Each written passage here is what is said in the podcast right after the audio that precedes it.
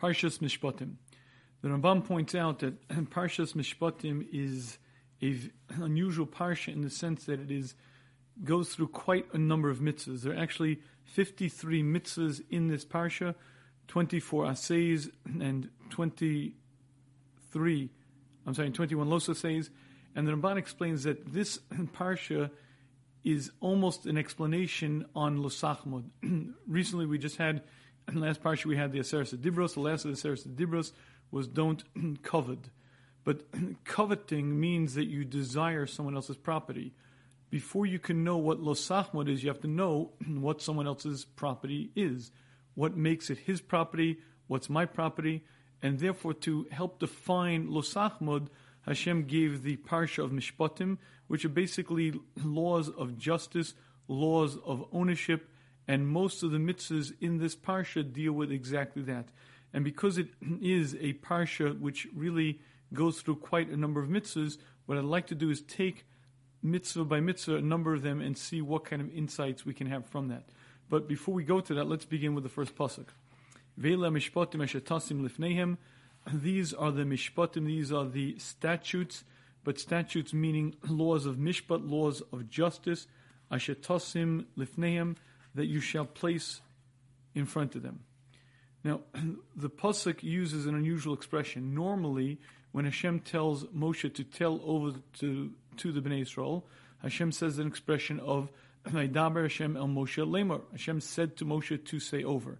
Here, there are two things unusual about the pasuk. The pasuk says these are the mishpatim; these are the judge, judgments; these are the laws.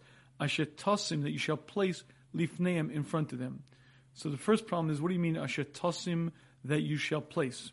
I guess you should say that you you should tell over.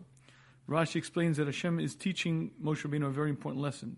Amar lo Baruch Moshe Hashem said to Moshe, Lo tala daitcha lo ashana lemeperik v'lacha bezugam upanim. Don't think that you'll suffice if you'll tell them over the halachas twice or three times until they know it clearly. That's not enough. I want you to make sure that you do more than that. Don't say, I'm not going to be matriach myself to really explain to them. No, says Hashem, you have to explain to them tami dvarim, you have to explain to them the reasons behind things, and you have to lay it out kashulchan aruch umuchan lechal adam, like a table that's set in front of a man ready to eat. When the Torah uses the expression ashatasim that you shall place, and says Hashem to Moshe, I want you to lay the table. I want you to prepare the table and make sure that it's all laid out in front of them, ready to eat. And in fact, Shulchan Aruch, which is the main body of law that governs our lives, is called Shulchan Aruch, table laid out, table set from this very medrash that Rashi brings down. And if we think about this Rashi, I think it's actually quite interesting because what Hashem was saying to Moshe was, don't think that you'll get away with telling him twice or three times until they know the halachas very clearly no, that's not enough. Don't say that I'm not going to be matriach myself. I'm not going to bother myself with explaining the Tami Advarim. No, you have to explain to them the reasons behind everything. Now, you might wonder, was Moshe Rabbeinu lazy? Moshe Rabbeinu wouldn't want to, you know, explain things. I believe what Rashi is teaching is a, is a fundamental concept. It could well be, and one would argue, that the Torah has two components to it. There are the halachas of the Torah, and then there are deep understandings, reasons behind them, and the intricacies of the logic and the entire system of Gemara and understanding. You might say the Hamon Am, the average man, only needs to know the halacha.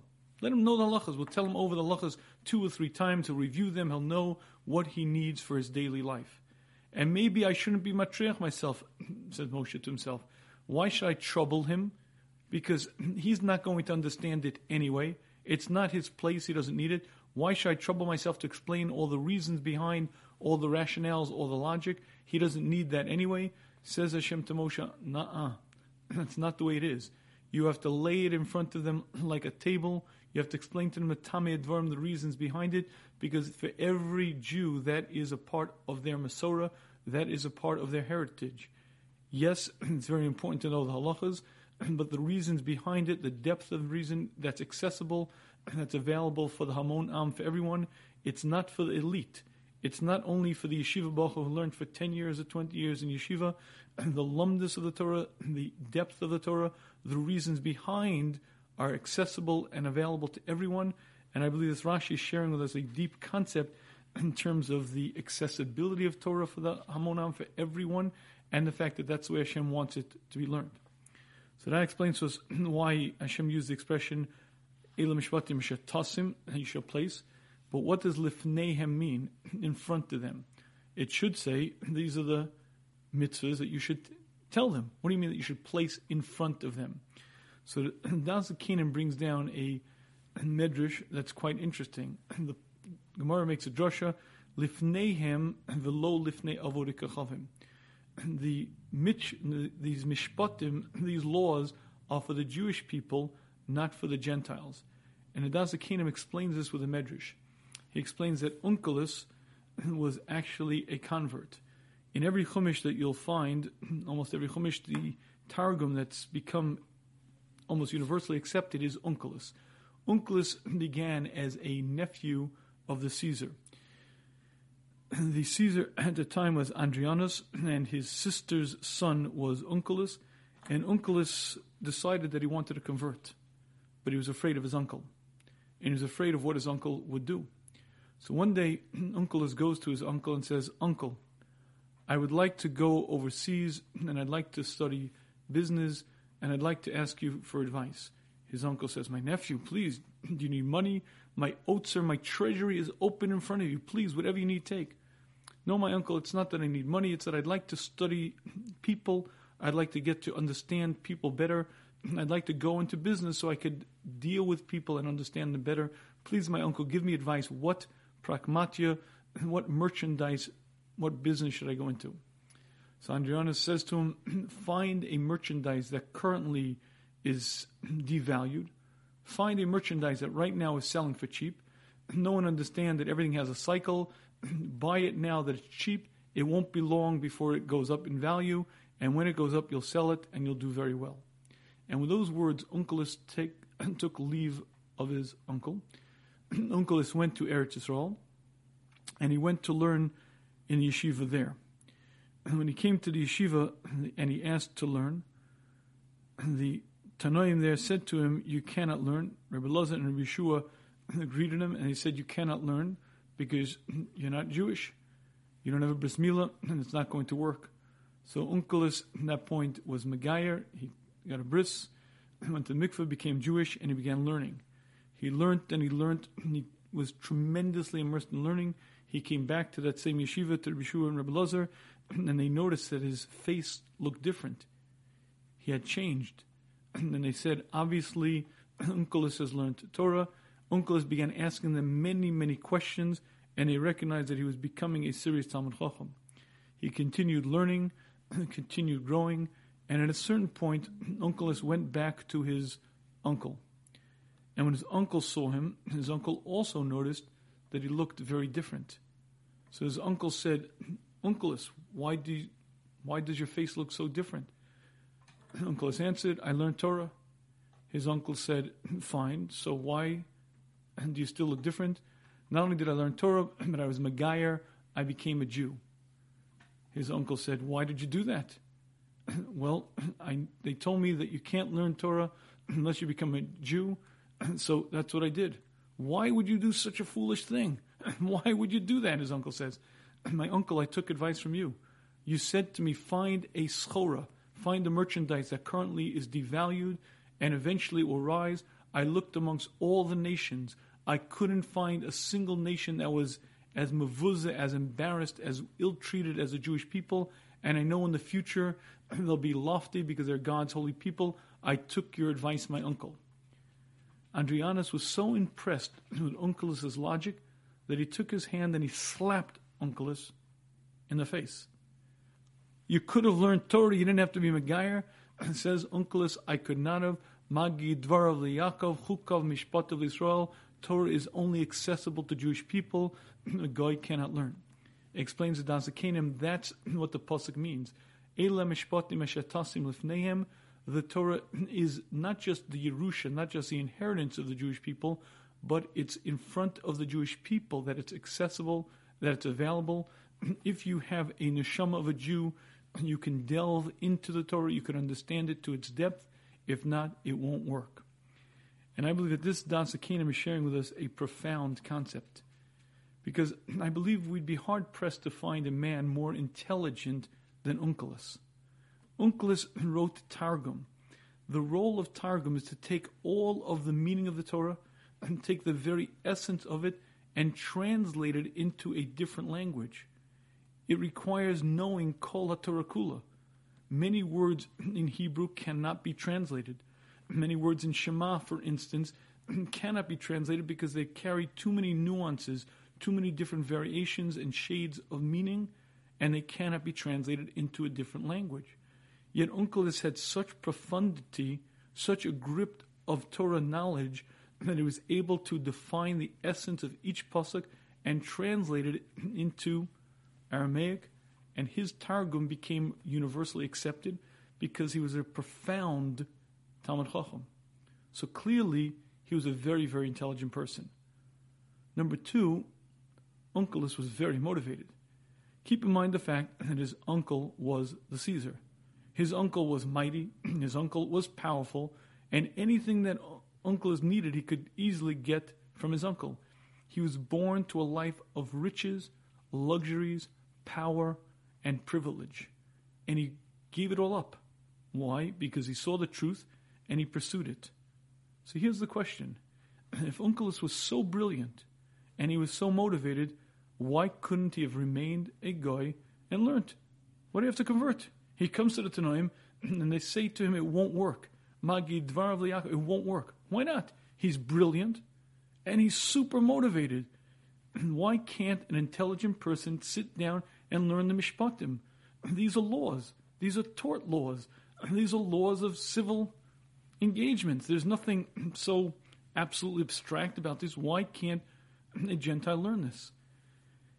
And what the Medrash is sharing with us is that while there is a surface level to every mishpat, to every halacha in Choshen Mishpat, there are layers and layers of depth behind it, and there's tremendous amount of profundity that you cannot access unless you have an neshama that's ready for it.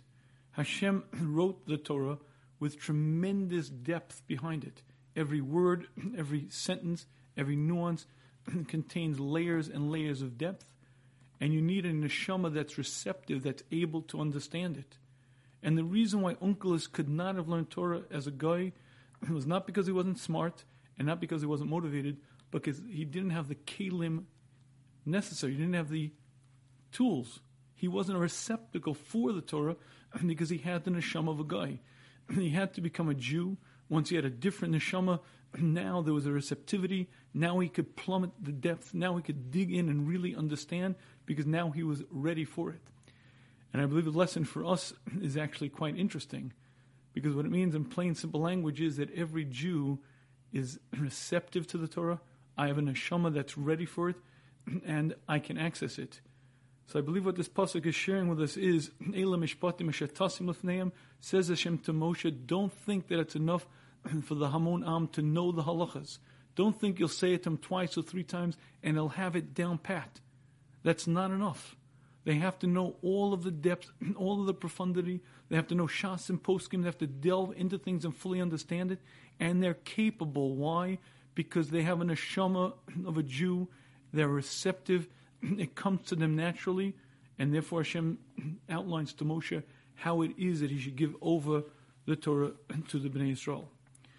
Now, what I'd like to do is go through a few of the mitzvahs uh, in this parsha and see if we could learn some of the lessons from it. And we'll sort of skip because there's no, excuse my expression, no storyline per se because it's from mitzvah to mitzvah. But let's go one by one and see what we can gain from it. The pasuk says, "Make ish v'meis mos yumas." If a man kills another man, he is put to death. That's a concept of a mazid killer. If Ruvain intentionally, with warning and witnesses, kills Shimon, he's put to death. He killed b'mazid, he killed intentionally. He's chayav misa. He's given a capital punishment. Vashelot sada. However, if he didn't intend, a different case, if Ruvain didn't intend to kill Shimon, velokim ina liyado, and Hashem brought it about, then that's a different story. And here we have the introduction to the concept of a shogeg killer, one who killed unintentionally, who sent to Iron Miklat. So if Reuven killed intentionally, he's Chaymisa, he's obligated to be killed. It was mazed intentionally, he's killed. However, if he did it unintentionally, then he's sent to the Ari Miklat. He has to run to the city of exile, and there's an entire parsha that explains to us what happens. Hashem wants to protect him. Hashem doesn't want to allow the Goel Hadam, the avenger, to kill him. So we have to set up Ari Miklat. We have to set up different cities. There has to be signs there. There has to be food there. All of his needs have to be met to protect this shogeg killer because he's innocent. He doesn't deserve to die, and therefore the Torah goes well out of its way to make sure that he's protected. However, what's interesting to note is how the pasuk says it. the pasuk says, "Vashalot soda," if Ruvain did not intend, "Velokim ina liyado," and Hashem brought it about. And Rashi says, "What does ina mean?" Ziman liyado. Hashem prepared it. Meaning, what happened if Ruvain didn't intend to kill Shimon, but Hashem set him up for it? Hashem prepared it. He didn't aim the gun; he was shooting out somewhere, and Hashem arranged, orchestrated that Shimon should be right in the path of the bullet. Then, oh, he's a shogeg killer. He goes to the Miklat. Rashi is bothered by the problem. Why would Hashem do that? Why would Hashem set him up for failure? Shimon didn't, Reuven didn't intend to kill Shimon. Why would Hashem Zimen prepare it that he should kill him? So Rashi explains that this is a concept of Megalgal and Schusai de Zakai. Hashem brings about good things through good people and bad things through bad people. Explains Rashi that this is what the Gemara in Makkos refers to, where actually what happened was there was a history before we met these two individuals. These two individuals each had an event happened in their life that caused them to be brought together in this moment. Ruvain had sometime earlier killed another man, Bishogeg, unintentionally, but he was negligent. He was chopping wood, something of like, and the handle flew off. Had he been more cautious, he would not have been chopping wood around people, but he wasn't. He was chopping wood, the handle of the axe fell off and killed a man. He's a shogeg killer who deserves to go to our mikla, but no one saw him. And he didn't report this, and he thought he was going to get away with it. Shimon, again years earlier, was involved in a situation and he killed a man intentionally. He pulled out his knife, stabbed the man, killed him, but again, there were no witnesses, so Shimon as well thought that he was also going to get away with it. Years later, Hashem arranges that these two individuals should meet. Shimon is under a ladder, sitting there, resting, and Ruvain happens to be walking up the ladder, and Ruvain, as he's climbing on a rung, falls onto Shimon and kills Shimon. Witnesses see this. Shimon, who had killed earlier intentionally, is killed. Ruvain, who's climbing the ladder, is a sh- he had earlier killed unintentionally and thought he got away with it. He now is witnessed by people falling, killing Shimon Bishogeg. Then we're going to send this Ruvain into Gullus because that's what he deserved either way. Perfect justice is meted out. Shimon deserved to die because he killed, and Ruvain deserved to go to the to the city of refuge, because he killed unintentionally. And that's exactly what happens. They meet again. Shimon is put to death. Ruvain is sent to the city of refuge. And Rashi explains that that's what it means that Hashem arranges for this event to happen. And the only thing that's curious about this is that one should ask the following question. This Ruvain fellow doesn't sound like a particularly great guy. Originally, he was not careful.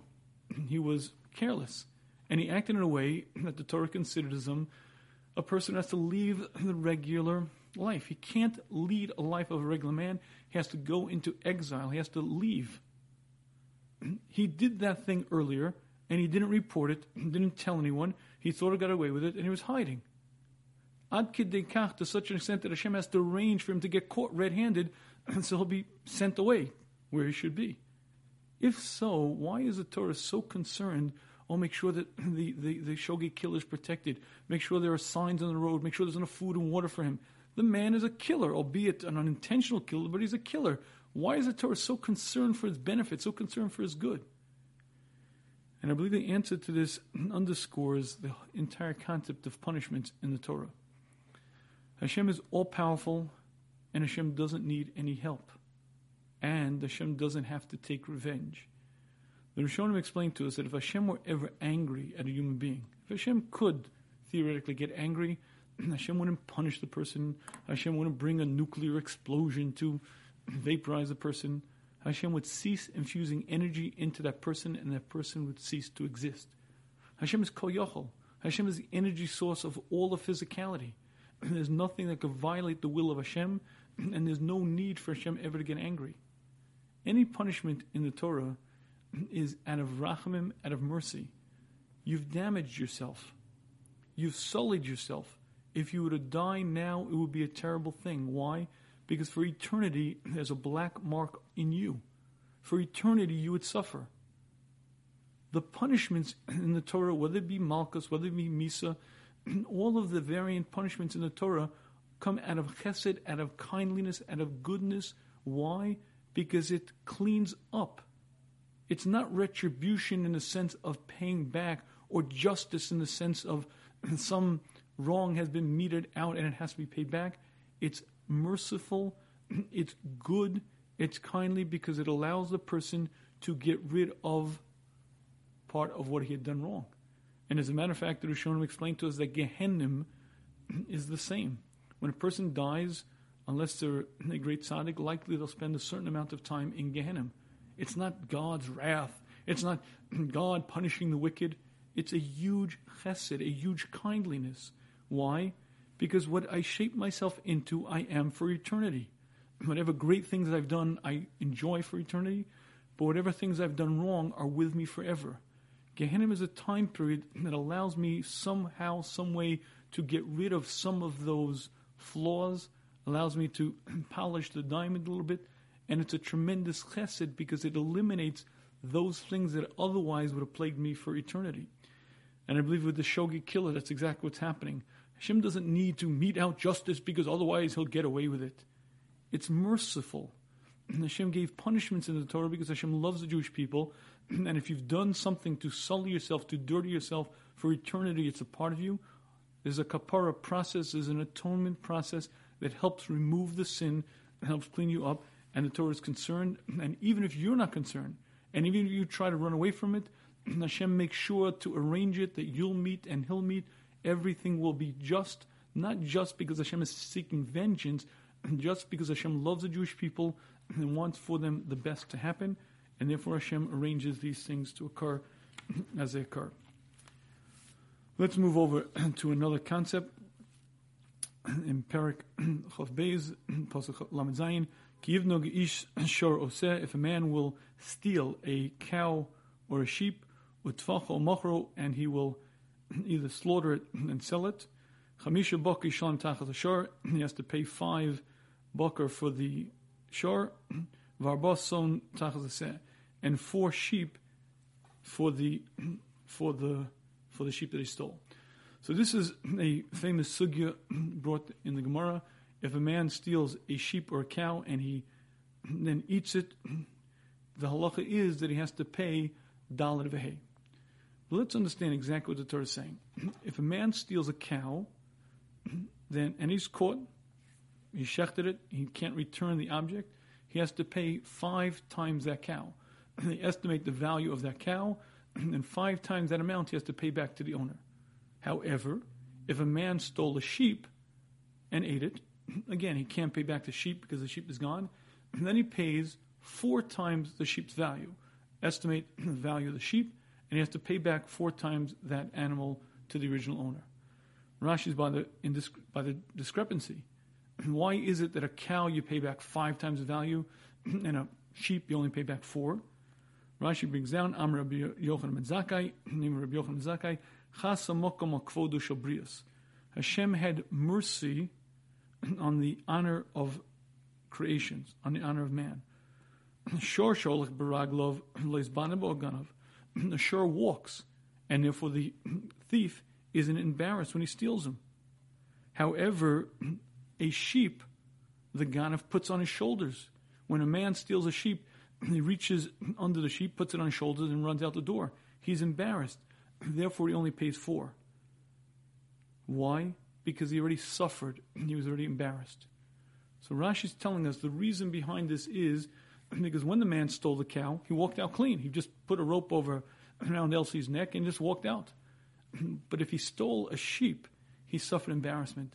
For a human being, a dignified person, to put a sheep on his shoulders and have to put an animal on top, it's not, it's not nice. It's, it's, he already suffered. Torah says, listen, he suffered already, he doesn't have to pay back five. He already suffered some pain. He already suffered some punishment. He only has to pay back four times what he stole. My Rebbe, the Rishiva Zatzal, asked a very penetrating question on this Rashi. And that is, we're dealing with a ganaf, a thief. The man is not thinking about the embarrassment to his nobility and his dignity. He's thinking about dinner. He's thinking about the fact that this sheep is going to be delicious and wonderful. He's putting it on his shoulder because he's thinking about the money he's going to make. He's not focused on the dignity. He doesn't care. He cares about one thing getting out of there. So, why is it that his amount that he pays is lessened? And Shiva Zatzal explained to us that a human being has a very fine nature. A human being is dignified, a human being is honorable, and even if he no longer lives up to those standards, and even if the way he conducts himself now is not that way, there's a pain deep down within him, subconsciously he feels it, and Chas Baruch Hu Hashem says, Oi, he may not feel the pain, but I know it's there. It's deep, deep down within him. there is a pain. He may not sense it, but it's there. And Hashem says, I, I can't punish him the full amount because he suffered already. And Rishiv Zatzal stressed to us how sensitive HaKadosh Baruch Hu is to the pain of human being, how much Hashem loves human beings, and how that comes into mishpat. Even though what we're dealing with here is judgments, and judgments are not supposed to have issues of mercy enter into it, Hashem felt that it's not right. If you steal a cow, you didn't suffer embarrassment, pay the full amount. But if you stole a sheep, you had to put it on your shoulder, you had to suffer embarrassment, even though you didn't necessarily feel it consciously. It was there within you, and Hashem factors that in so much that it lessens the actual amount, and you only pay, four times. And again, it's very illustrative of the love and mercy that Hashem has for us and the system of judgment that's called Rachamim, and understanding that the Torah is Rachmana. The actual title of the Torah used by the Gemara all the time is Rachmana, referring to mercy, which is also one of the acronyms, one of the uh, titles used for Hashem. Let's move over to the next pasuk. Mechashefa a witch you are not allowed to keep alive. The law is that if a person practices black magic, if he's male or female, doesn't matter. But if he practices black magic, he's chayav misa, he's put to death. Now, let's understand what this pasuk is saying and what's happening here. In our world, we have something that's very commonly known as optical illusions. A person will stand up there and pull a rabbit out of his hat, or he'll make an object disappear. What he's doing is sleight of hand. You know, and I know what he's doing. It's achizas einayim. He's tricking the eye. It's smoke and mirrors. It's really just pretend. And what he's doing is, it's called magic, but it's just fanciful movements and very clever use of mirrors and etc. That's not what the Torah is referring to. Achizas inayim is not usr. Optical illusions are not forbidden.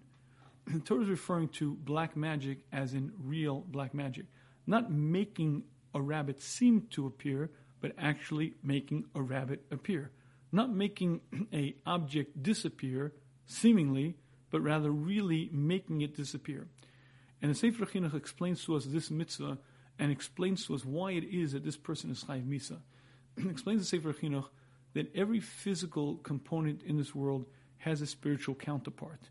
There's nothing in the physical world that can exist without a spiritual component behind it, guiding it, telling it how to act, keeping its parameters in existence, and the sustenance of all physicality is a spiritual counterpart behind it the sun, the moon, the stars, the earth, rocks, rivers, all have a spiritual dimension to them that keep them about, that sustain them.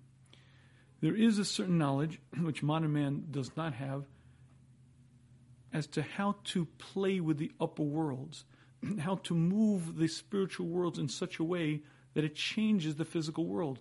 Water is liquid and odorless, colorless, because the spiritual part of it commands it to remain that way. If one were fully skilled, knowledgeable in the art of mechashefa, of black magic, you would know how to manipulate the spiritual parts. And once you manipulate the spiritual part, the physical dimension that's manifest from it changes as well. A machshefa is one who's schooled in the arts of navigating and manipulating the spiritual world to make changes in the physical world. And the reason Sefer Chinuch explains why the Torah is so treats it as such an egregious sin is because Hashem created a world in perfect order. We're not supposed to graft apples with other fruit. We're not supposed to do these type of things because we accept, as the Sefer Chinuch explains, accept the fact that Hashem created a perfect world with all of mankind's, with all of the animal kingdom's needs met.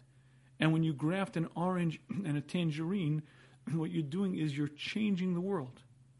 You're allowed to eat it, and someone else does it, and as a Jew, we're not allowed to do it. Here, this is far deeper. Here, what this person is doing is going into the spiritual dimensions that Hashem created to maintain the physical world, and that person is manipulating the spiritual dimension there by changing the physical world. He's negating that which Hashem did. Hashem created a perfect world with order, harmony, and balance, and he's messing with creation, and it's so egregious that it's he loses his lease on life. And I think for us, the interesting point is to recognize how much more sophisticated the world is than we recognize. We look at ancient man who would bow down to totem poles, and we look at them as fools and and, and silly primitives. But as the Rambam explains in Hilchos Avodah Zarah, idol worship had a deep and profound meaning behind it. Originally, they weren't just bowing down to rocks and stones; they were serving the spiritual components behind the physical.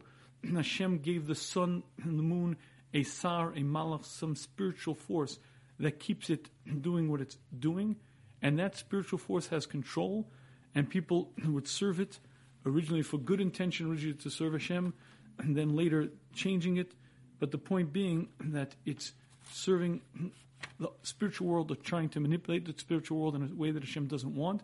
And again, understanding that that's what Avodah Zarah is, understanding what Mechashefa is about, lets us get an eye glimpse into the entire spiritual dimension to the world that we don't normally focus on. Okay, let's move on to the next mitzvah. The next mitzvah is that if you loan a Jewish person money, you should not take interest. Loan him money as a favor.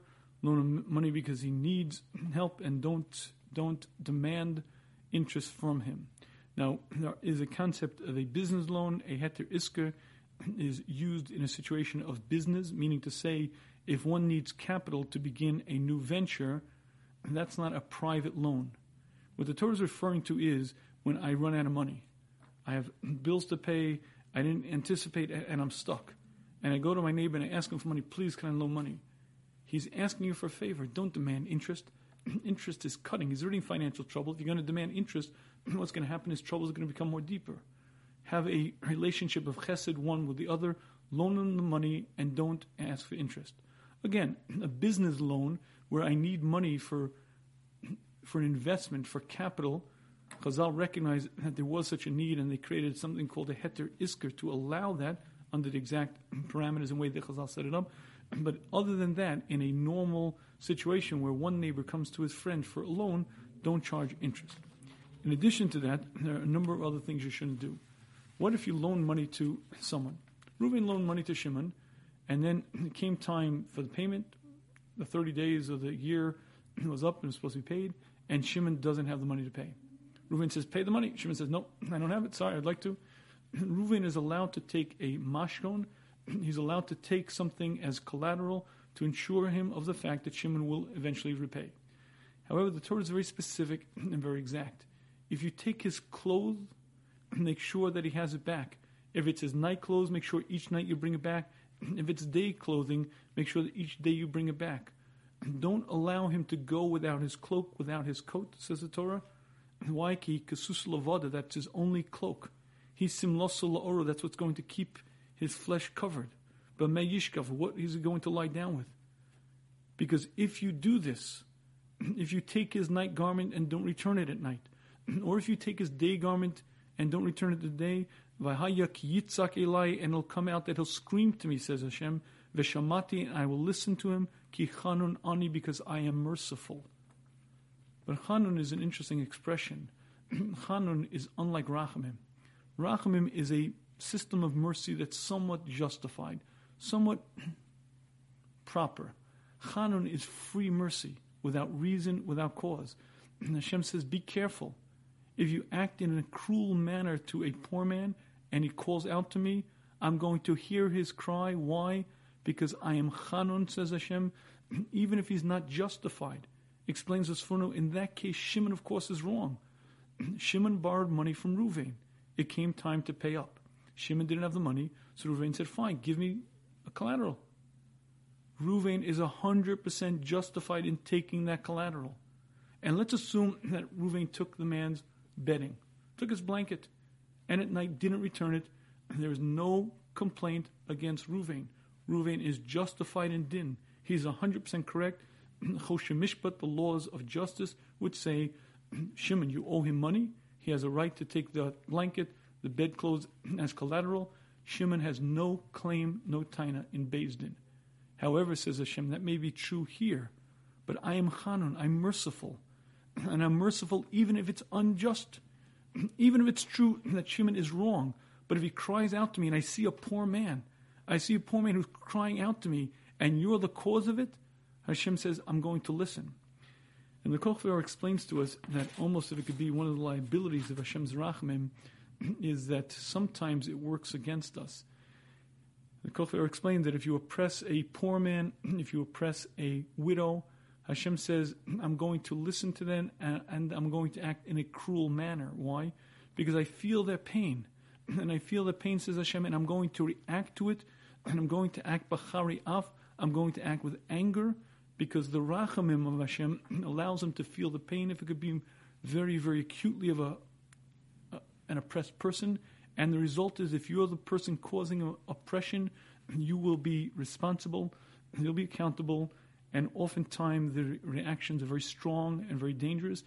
And it's a very important idea to keep in mind before you we act so arrogant and so flippant about oppressing people, whether they be poor people or just regular people. You know, in any social situation, it's very easy to oppress someone, very easy to embarrass them, very easy for a person to feel slighted or just not able to defend himself.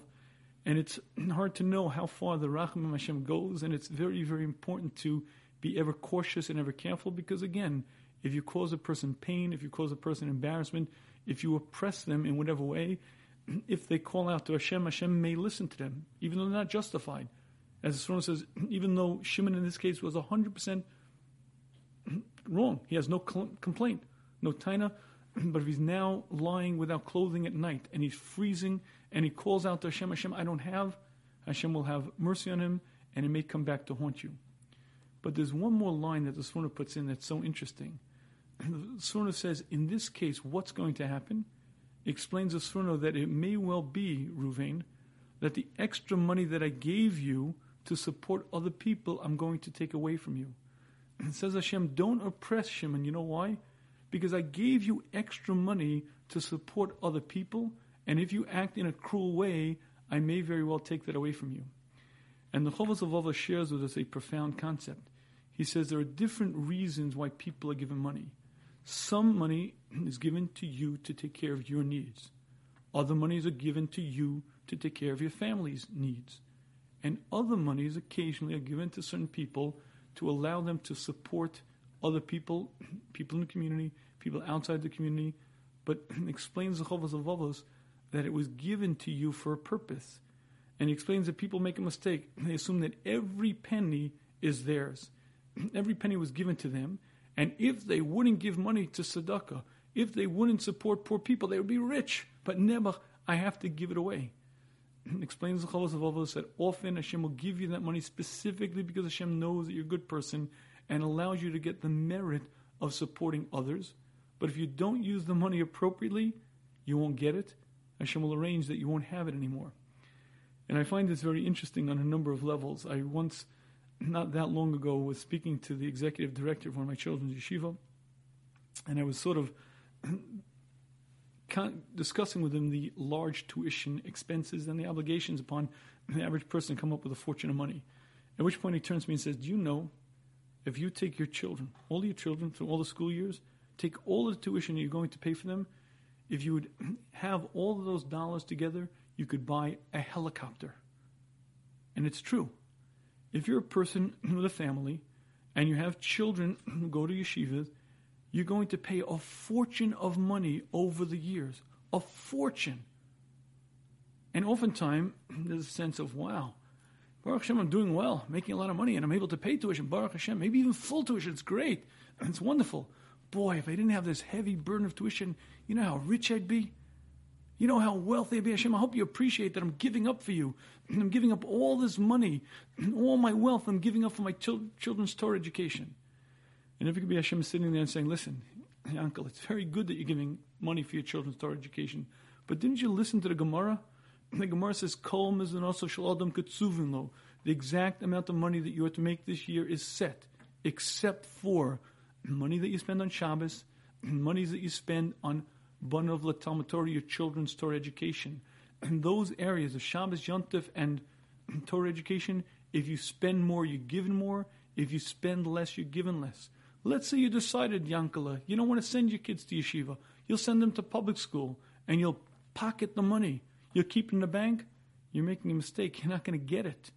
I'm only giving it to you for this purpose. And if you don't use it for this purpose, you're not going to get it. So does that mean if I use it for purpose, I'm not? Eh, eh, it doesn't come back for me. It's not on my cheshbon. Oh no! If you use it appropriately, you're given the zchus. You've spent thousands, ten thousand, maybe hundreds of thousands of dollars to teach Torah to your children, and that's your eternal merit. But if you don't use it for that, you won't have it. So again, it's illustrative because again, sometimes you hear of parents who are tempted to put their children in different yeshivas or take them out of yeshiva even because who could afford the tuition? And if you knew that spending money on their tuition is the greatest opportunity in your life, obviously you're benefiting your child. But if you're afraid that it's costing you, you're making a mistake. You're forgetting who runs the world, and you're forgetting that there are provisions and conditions to your wealth. And what the Sforno of sharing with us is that oftentimes Hashem will allow a person to be the benefactor. If Hashem puts you into a position where you can benefit others and you could give money to tzedakah, say the words, Thank you, Hashem, for allowing me to be in this position. Now, obviously, you have to be financially responsible, and you give Meiser, maybe Chomish, if you're wealthy, 10%, 20%. There are limits on how much money of your annual income you're allowed to give away. If you're we- very wealthy, it's 20%. If you're a regular person, 10%. But when you have the opportunity to give that amount, whether it's 10% or 20%, you should know and understand that those are monies that Hashem is giving you, affording you the opportunity to buy your world to come. Hashem is allowing you to be the rich man to keep the poor man alive, and it's considered as if you gave him life. You're able to support those Torah institutions. You're able to do with your stuck of money great things. And it could well be that if you don't do those things, you won't get it, you'll lose it. So it's a win situation, and if you don't, it's quite the opposite. And I believe that's what the Pasuk is telling us here. Let's move on to the next Pasuk. The Pasuk says, Anshe Kodesh Tiyunli, you should, a holy people you should be to me. Ubasa basa the trefel of a animal killed in the field you shouldn't eat. Lakel Tashlich throw it to the dogs. Here is the halacha of trefus that if an animal is killed, if an animal, a sheep, for instance, is killed in the field, it's called a trefa. You're not allowed to eat it. What should you do with it? Throw it to the dogs. Rashi explains why is it throw it to the dogs? Why don't you just say burn it or use it for leather or whatever you might want to use it? Why is it specifically throw it to the dogs? explains Rashi, Limdcha Kosovo Torah is teaching you She'ena Kodesh Baruch Mefakech Schar Kolpiria. Hashem does not hold back reward from any creation. Any creation that does what's good, what's right, what's proper is rewarded. What does this mean? the pasuk says when the Bnei Israel left Mitzrayim, the whole Bnei Israel kelev l'shono, not a dog barked. normally there'd be a tremendous uproar. Malach was out that night. The Jewish people were leaving. The next morning, there should have been a tremendous uproar. The dog should have been barking. It was silent. Layechrotz kelav l'shono, Not a dog barked. And it was a much more clear Kiddush Hashem, much more Biyad Rama. It added to the glory.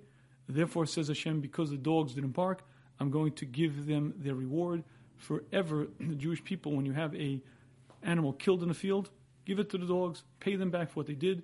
They were quiet then, they didn't bark, they made a Kiddush Hashem, give them their reward forever, they'll get the trefas. Now, this Rashi is very difficult to understand. Why? Because Hashem told Moshe Rabbeinu, told the Klai that this was going to happen. When the Jewish people leave Mitzrayim, there will not be a dog that barks. And the reason why Hashem wanted it to be that way is because Hashem wanted the Jewish people to leave Biyad Rama with glory, with fanfare. And therefore Hashem um, arranged it that the dog, which is normally reactive, the dog that normally barks, shouldn't bark. But you see, here's the point the dog doesn't have free will. The dogs didn't have a meeting of the dogs and say, hmm, guys, should we bark or not? Well, let's think about it. Well, Hashem doesn't want us to bark. Should we, shouldn't we? There's no debate, no discussion. Hashem arranged it that the dogs shouldn't bark. Not because the dogs chose not to bark, not because they thought about it. So why did they get reward? Forever remember the goodness that the dog gives, forever give him the, the trefa. Dogs didn't have free will then, didn't make a decision. Why should they be rewarded? And I believe the answer to this question requires a very, very deep understanding of systems that we don't normally think about.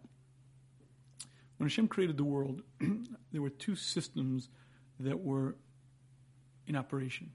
Originally, Hashem thought that if it could be to create the world with midas hadin. Din means justice. Justice is very simple and very direct. You're held accountable, you're responsible. If you did X, no mitigating circumstances, no questions. If you did X and Y came out for it, you are responsible, you are accountable. However, if it could be, Hashem saw that the world could not exist, because din is extraordinarily exacting and extremely demanding. Din says that anything that comes about, you're held fully accountable for, fully responsible. And any human being who would be under that microscope of extraordinary precise din would it make it even the Avos. Sarah Imeinu, whose judge Bedin lost 28 years of her life, and Hashem saw that no human being could be Omed Bedin, could stand complete, absolute justice. Therefore, Hashem introduced something called Rachamim. Rachamim, loosely translated as mercy, says you have to factor in where was a person coming from, what were their intentions, having a good day or a bad day? Do they fully understand the gravity of the situation? What Rachamim does is introduces many mitigating circumstances and criteria into the judgment. It says, yes, Ruvain did action A, and yes, that caused this and this, but he didn't realize it was going to come about. He didn't realize that this was going to be, so you can't hold him as responsible. But the Mesilas explains to us that din is in operation and Rachamim, there's always a balance. There's always a balance. Sometimes Hashem acts with more mercy, and sometimes with less. Oftentimes, our tefillah is to ask Hashem to change the balance. Maybe I didn't change. Maybe what I did before didn't change, but the system of judgment changes. And introducing more rachamim can have a tremendous effect. And it almost never happens that we are subject to absolute din. But din does exist. And when we leave this earth, we stand in front of din and din is something that actually continues to operate in the world. And if you'd like to see the almost I'd say the good side of din, it's exactly over here. You see, from what the dogs did came out a tremendous Kiddush Hashem. From these dogs not barking, there was more glory given to the Jewish people, more glory given to Hashem. Look at that. Three million people march out of Mitzrayim, the nation that never allowed a single slave to leave and an entire nation walks out from it and not a dog barks. The guard dogs, the watchdogs are always there, always ready to pounce, sit there silent, quiet. Now, granted, the dogs didn't have a choice, but through them came a much greater Kiddush Hashem. through them came more glory, more honor, and on a certain level, it comes back to them. Why? Because absolute din demands what came out from you, you're accountable for. From the dogs came out a great thing. From the dogs came out Kiddush Hashem, and there's reward coming to them. And I believe what Rashi is sharing with us is a fundamental concept. Because you see, the truth is that during our lifetime, there are going to be many actions that we've done that are good, but might have had a little bit of, hmm, I don't know, not such great parts to it. But what Rashi is sharing with us is a fundamental idea.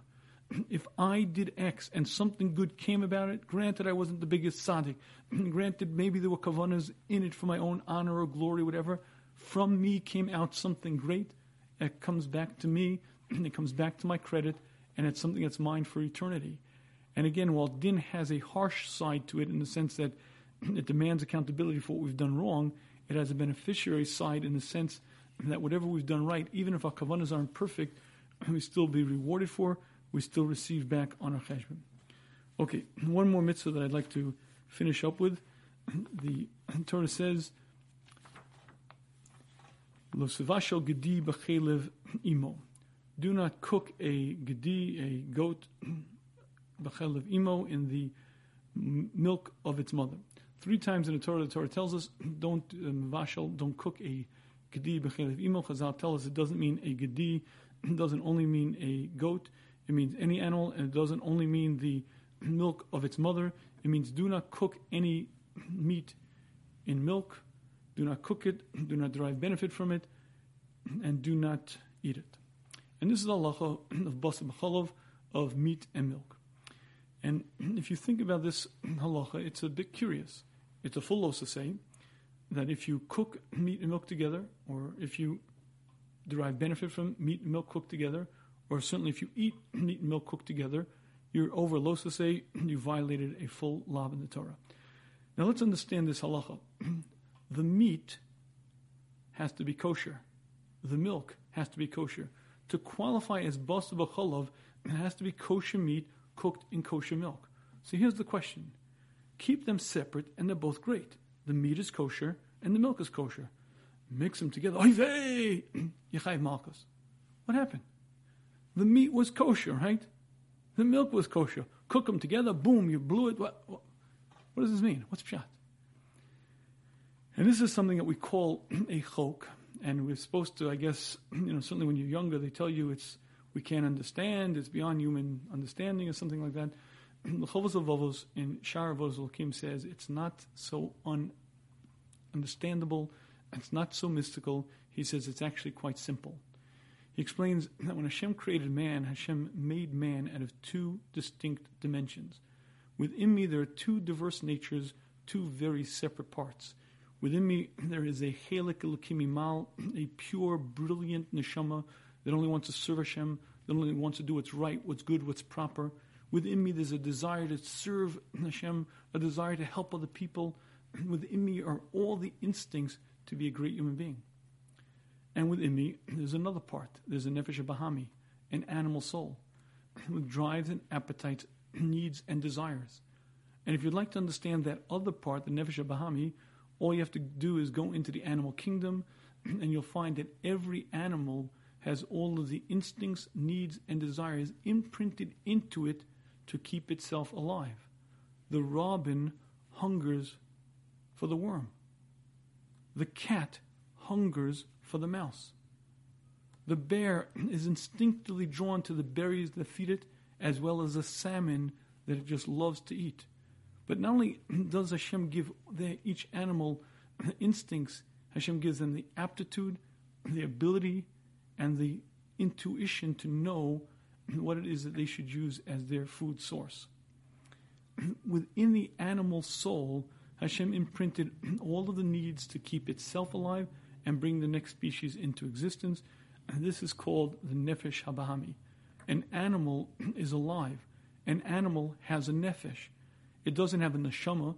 It doesn't have a seichel. It doesn't have that cognitive, conscious eye that thinks and deliberates, debates, and decides. There's no anochi. There's no I in the animal, but there is a live, vibrant part within the animal. A number of years back, I wrote a book which I primarily wrote as a kiruv work. It's called The Torah Lifestyle. And I had an interesting experience because I wrote this about the Nefesh Bahami, the animal soul, and the neshama within man, and the balance and, and the fight back and forth. And I was, a number of years after I'd written the book, I was in, I was giving a shiur somewhere in Long Island, and a woman came over to me and says, Rabbi, I have to thank you. I read your book and you have no idea how much it helped me. Rabbi, I can't thank you enough. Now, if you've ever been involved in any kind of kiruv, or certainly if you've written, you know that's very gratifying to hear that your words have been received, that they helped. However, I later found out that it wasn't quite as I had uh, assumed. you see, someone explained to me what she meant. She had recently lost her dog, and she was broken, and she couldn't be consoled. And then she read in the Torah lifestyle that an animal has a soul. So she said to herself, Great! Fido and I are going to meet again hopefully many years from now, we'll meet again and forever we'll be together. Now, the reason why I say that, that did not bring me great joy was because it's patently false. When Elsie the cow dies, her nefesh evaporates. Hashem gives it a vibrant life part to keep it alive. Once it's dead, it's smoke, it's gone. The other part of me, the neshama, lives on forever. But I, who am speaking to, am comprised of two diverse parts. There's a part of me that's pure seichel, and only wants to do what's good, what's right, and proper. There's another part of me that's akin to any other nefesh in the animal kingdom. The bear, the tiger, the lion has a vibrant life part. Sometimes it almost looks like a dog has personality. It certain, certainly forms attachments to its master, and certainly has a sense of loyalty. It doesn't have deliberative cognitive skills and abilities. It doesn't have an anochi. It doesn't have its own agenda, but it acts and imitates something like thought because it has a nefesh. Within me, there's also a nefesh. Within me, there's a nefesh of Bahami with all of the drives, instincts, and desires. And I, whom speaking to you, am comprised of these two parts, and these two parts are fighting for primacy. Whichever one I exercise becomes stronger and becomes more dominant. if I give in to my animal passions, that part becomes stronger and stronger until it vanquishes my seichel. If I hold down the animal part and follow my seichel, follow my pure neshama, I grow and accomplish, and the nefesh bahami becomes weaker. And explains the Chovos HaLevavos, this will allow you to understand many, many of the mitzvahs in the Torah. many of the mitzvahs in the Torah, Hashem warns us about because they will give an inordinate amount of strengthening to the nefesh bahami. if you eat basa of meat cooked together with milk, it strengthens the nefesh bahami. Now, you probably have to be a scientist of the soul to recognize how it does what it does, but that it does it, explains the Chovos HaLevavos, is a fact. And it's similar to things that we're involved in. If you ever notice, you know, if you're nervous or antsy, or if you're agitated, or maybe even irritable, the first thing that might be recommended to you stop drinking caffeine because caffeine affects your moods, affects your irritability, affects the way you feel. Now, how could that be? When I feel differently, I, am different. I just had a cup of coffee, uh, two cups of coffee. Why, why, why does it make me jittery and nervous? And the answer is there's a real effect on, of my body upon me because I'm made of two different distinct parts, and because there's a connection between my neshama and this nefesh I'm affected by different things. I get tired and cranky and groggy. If I drink too much alcohol, I become drunk. If I drink too much caffeine, I become jittery and anxious. And the Chovos HaLevavos shares with us that many, many of the mitzvahs of the Torah were given specifically to warn man. Don't do these things because they'll give an inordinate amount of strengthening to the nefesh bahami. if you eat basa b'chalav, Chazal tell us, tree foods are metamtim alev, they deaden the heart. I've seen this in many situations I'm certainly no novi, but I oftentimes can tell when a person eats tray food, there's a heaviness to the heart. They can't hear things. It doesn't penetrate. It doesn't get through. Because again, as Chazal explained, tray food is metamte in the heart. It deadens the heart. When you go to the dentist and he gives you Novocaine and you walk out of the office, you have to be careful not to drool because your lips are still numb and you don't even notice the saliva. So you have to be careful. Novocaine deadens the lips. You don't feel anything. Tree food deadens the heart, and if you eat tree food, it's harder to feel Hashem's presence, harder to feel the holiness of Shabbos. it makes it more difficult for you to become a holy person. Many, many of the mitzvahs in the Torah are exactly around this point and explains the Chovos HaLevavos, that's shatnez, that's many of the forbidden relationships, and certainly it's Los losavashal gediba chaylev imo. It's a chok in the sense that it requires a tremendous understanding to recognize how it functions in the human soul, but function it does, and explains the Chovos HaLevavos, the reason why the Torah warns us not to have meat and milk to cook together is because Hashem created man, and Hashem created spiritual forces, warns us that these things will damage it, us and make it more difficult for us to serve Hashem properly.